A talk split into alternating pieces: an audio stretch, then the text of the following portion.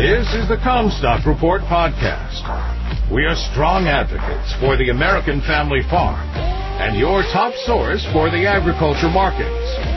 And now, here's your host, David Cruz. This is David Cruz for the CommStock Report.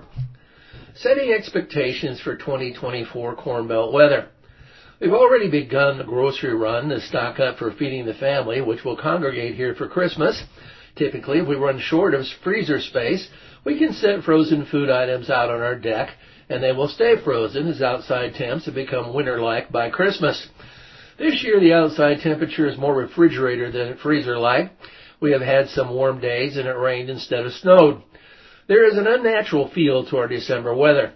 Christmas is not looking to be white here. That's sad.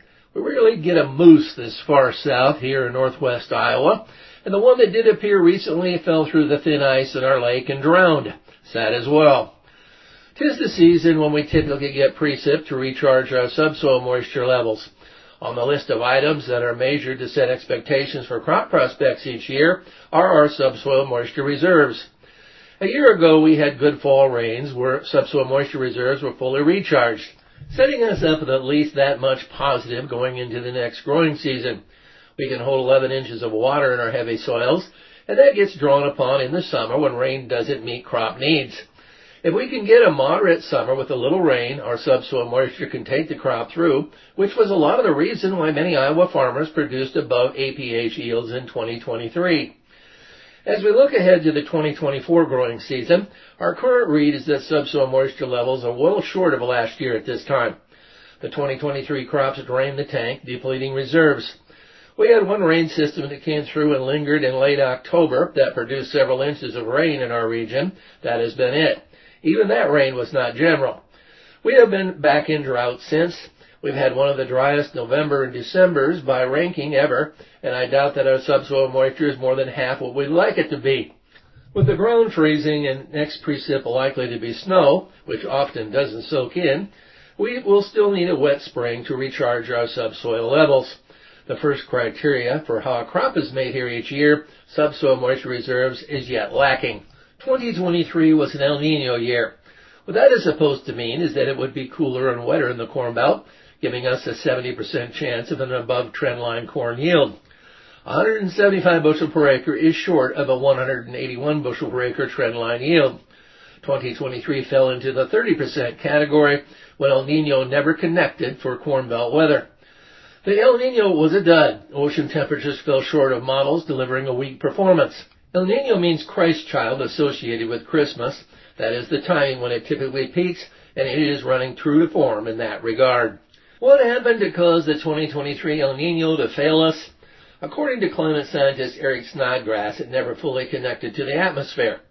The equatorial ocean temperatures were plenty warm, but ocean temps in the Gulf of Alaska and off the California coast remain cold. They typically warm with equatorial temperatures during El Nino and failed to cooperate. These two ocean regions host the Pacific Decadal Oscillation, the PDO, and Pacific Meridional Oscillation, the PMO. Both remain negative, which means that they never aligned with the Enso El Nino, thus weakening the impact it had on the U.S. Corn Belt weather. And he looked at the warm planet with record high temperatures and assumed that would show up in a strong, prolonged El Nino. It doesn't appear to be the case.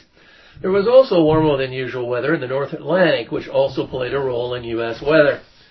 So what happens next? We remain in a time frame for the 89-year drought cycle, lacking evidence one way or another whether it has climaxed. Our subsoil moisture reserves are as yet far from replenished seasonally. We are likely transitioning from El Nino to La Nina during the next year. Snodgrass isolated the years when we transitioned from an El Nino to La Nina, and the moisture received the following year, May through September, was favorable for the Corn Belt. That correlation would be in our favor, but close correlations have been elusive. While the PDO and PMO dominated the El Nino for the 2023 crop season, they're likely ready to shift in their respective cycles, which may mean that they are less of an influence on our weather in 2024. If these two oscillations get out of the way, the Enso may better connect to the atmosphere and more positively impact our summer weather. Climatologists are pretty good at pointing out what to watch for, but they are frankly looking just as we will be, not knowing what will happen. The closer we get, the better the focus in the future will be. You've been listening to the CommStock Report. For more information on marketing opportunities, contact us at CommStock.com or call 712-227-1110. For a more complete version of the CommStock Report with hedging strategies and trade recommendations, subscribe on our website at Commstock.com or reach out to one of our risk management specialists about how we can help you protect your profits. Futures trading involves risk. The risk of loss in trading futures and or options is substantial, each investor and or trader must consider whether this is a suitable investment. Past performance is not indicative of future results.